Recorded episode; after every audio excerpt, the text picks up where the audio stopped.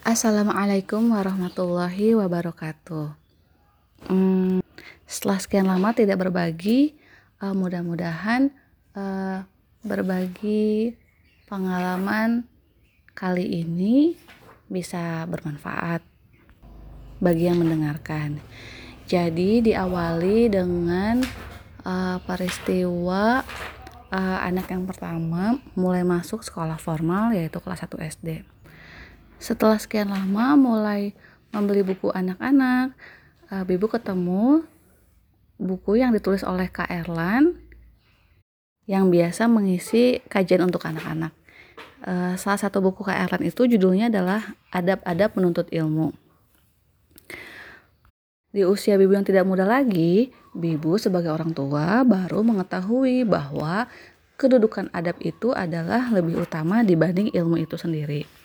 Ada sebuah nasihat yang uh, dapat diperoleh dari uh, Ibunda Malik bin Anas, di mana saat itu Ibunda Malik bin Anas memberikan nasihat sebelum anaknya berangkat menuntut ilmu.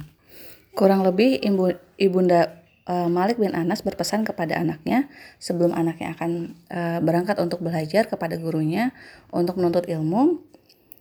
E, kurang lebih berkata, "Nak, pelajarilah olehmu adab gurumu sebelum kau pelajari ilmunya."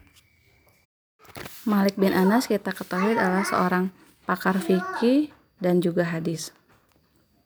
Hal yang senada juga diutarakan oleh Ibnu Mubarak. Beliau adalah ulama yang terkemuka pada masanya. Ibnu Mubarak mengatakan, "Aku mempelajari adab selama tiga puluh tahun dan aku mempelajari ilmu selama dua puluh tahun." Artinya, begitu besar perhatian eh, para ulama terhadap kedudukan adab. Berangkat dari hal tersebut, Bibu merasa Bibu dan Kak Adia perlu mempelajari tentang adab-adab. Uh, buku yang ditulis oleh Kak Erlan ini berjudul Adab-Adab Menuntut Ilmu. Jadi rupanya sebelum uh, Kak Adia belajar di sekolah, ada baiknya mempelajari tentang adab-adab menuntut ilmu. Di buku ini yang ditulis oleh Kak Erlan Iskandar itu Uh, disebutkan yang pertama itu adalah ikhlas menuntut ilmu. Uh, semua ilmu datangnya dari Allah. Ilmu Allah yang sangat luas tidak akan bisa kita kuasai semuanya. Uh, apapun ilmu yang kita pelajari itu akan kembali kepada sumbernya, yaitu Allah subhanahu wa taala. Mempelajari ilmu agama itu adalah merupakan ibadah yang mulia. Dikatakan di buku ini bahwa salah seorang ulama bernama Muhammad Syihab Az-Zuhri mengatakan bahwa menuntut ilmu adalah amalan yang paling utama dalam beribadah kepada Allah. Dalam setiap ibadah, kita harus mengikhlaskan niat e, hanya karena Allah, termasuk pula dalam belajar dan mencari ilmu agama. Ikhlas itu adalah beramal karena mengharapkan balasan hanya dari Allah semata, bukan karena ingin dipuji ataupun diberi hadiah oleh manusia di sekitar kita. Kita harus berusaha belajar dan menuntut ilmu agama karena ingin mencari ridha Allah dan berharap balasan surga. Belajar ilmu agama yang tidak ikhlas karena Allah itu akan membuat kita sulit masuk surga, sementara surga adalah merupakan impian tertinggi umat manusia. Ada sebuah hadis yang di, diriwayatkan oleh Abu Dawud uh, yang bunyinya bahwa Nabi Muhammad shallallahu alaihi wasallam e, bersabda bahwa siapa saja yang mempelajari ilmu agama yang semestinya berharap wajah Allah, akan tetapi ia justru mempelajarinya karena alasan mendapat harta benda dunia, maka dia tidak akan mendapatkan wangi surga di hari kiamat. Ikhlasnya niat kita dalam belajar akan berpengaruh pada ilmu yang kita dap- yang ingin kita dapatkan.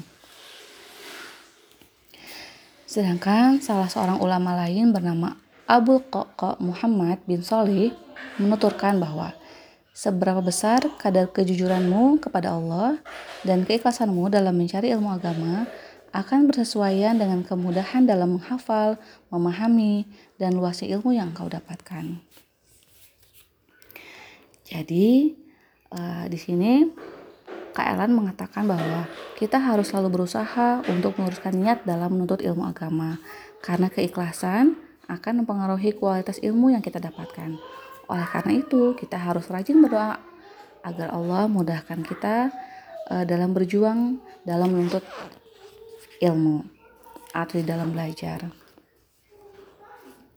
Yang kedua, adab menuntut ilmu itu adalah mendengarkan. Mendengarkan dengan baik akan membantu kita memahami pelajaran. Menjadi pendengar yang baik tentunya butuh persiapan. Nah, eh, biasanya kan kalau sekolah itu anak-anak itu sudah pasti harus berpakaian yang rapi, mandi terlebih dahulu agar badannya bersih dan terasa lebih segar. Kemudian juga yang utama adalah berangkat dengan semangat dan datang lebih awal sebelum majelis ilmu dimulai. Jadi memang adabnya itu kita itu datang lebih dulu dibandingkan bapak guru dan ibu guru di sekolah. Nah, selanjutnya saat belajar kita harus fokus menyimak dengan menggunakan telinga, mata, dan badan. Pasang telinga dan serius mendengarkan. Mulut diam, tidak bersuara. Duduk tenang dan badan tidak terlalu banyak bergerak. Dengan begitu, kita dan orang-orang di sekitar kita bisa lebih fokus dan tidak terganggu saat menyimak pelajaran.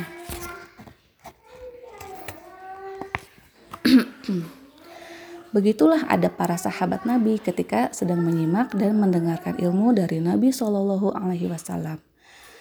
Ada seorang sahabat Nabi yang bernama Usamah bin Syarik berkata, "Aku mendatangi Nabi dan para sahabatnya yang duduk tenang mendengarkan, seolah-olah di atas kepala mereka terdapat burung." Hal ini diriwayatkan oleh Abu Dawud. Nah, ada baiknya juga kita mengetahui terlebih dahulu pelajaran apa yang akan guru kita sampaikan. Di sini Kak Erlan juga mengatakan kita harus tahu apa saja tujuan dan manfaat dari pelajaran yang akan kita, yang akan diajarkan. Kemudian kita berusaha serius mendengarkan dan menyimak. Cobalah untuk memikirkan pelajaran yang kita dengar. Dengan demikian, kita akan semakin mudah untuk belajar dan mengingat pelajaran. Hmm. Jadi memang uh, salah satu adab dalam menuntut ilmu itu adalah sebelum besok yang kita akan mempelajari uh, pelajaran yang akan kita pelaj- yang akan kita belajar di sekolah, ada baiknya di, di rumah dipersiapkan dahulu apa-apa saja yang akan uh, dipelajari esok hari, atau mungkin uh, mengulang pelajaran yang telah lalu.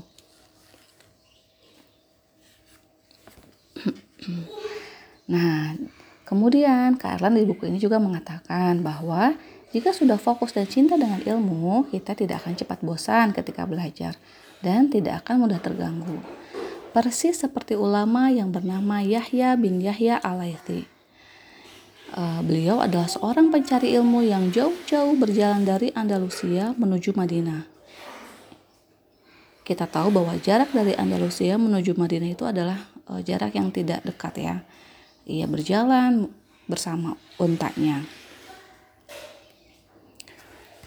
Nah, ini pula bisa dijadikan teladan dalam hal adab mendengarkan di majelis ilmu. Nah, suatu ketika di kota Madinah, Yahya bin Yahya al-Laythi sedang menghadiri majelis gurunya, Imam Malik. Saat majelis berlangsung, banyak orang yang berhamburan lari keluar untuk melihat gajah yang sedang melintas. Namun Yahya bin Yahya al-Laythi tetap duduk belajar bersama Imam Malik. Kecintaan Yahya bin Lai, Yahya bin Yahya al-Laythi terhadap ilmu melebihi rasa penasarannya untuk melihat gajah yang merupakan hewan langka di kota Madinah saat itu. Padahal saat itu penuntut ilmu lainnya berhamburan keluar untuk melihat gajah yang sedang melintas. Gurunya pun, Imam Malik, salut kepa- dan takjub kepada Yahya bin Yahya, Yahya al-Laythi. Sejak saat itu, Yahya bin Yahya al-Laythi menjadi murid kesayangan dari Imam Malik. Jadi rupanya kita harus berusaha untuk bisa menjaga adab ketika sedang berada di majelis ilmu.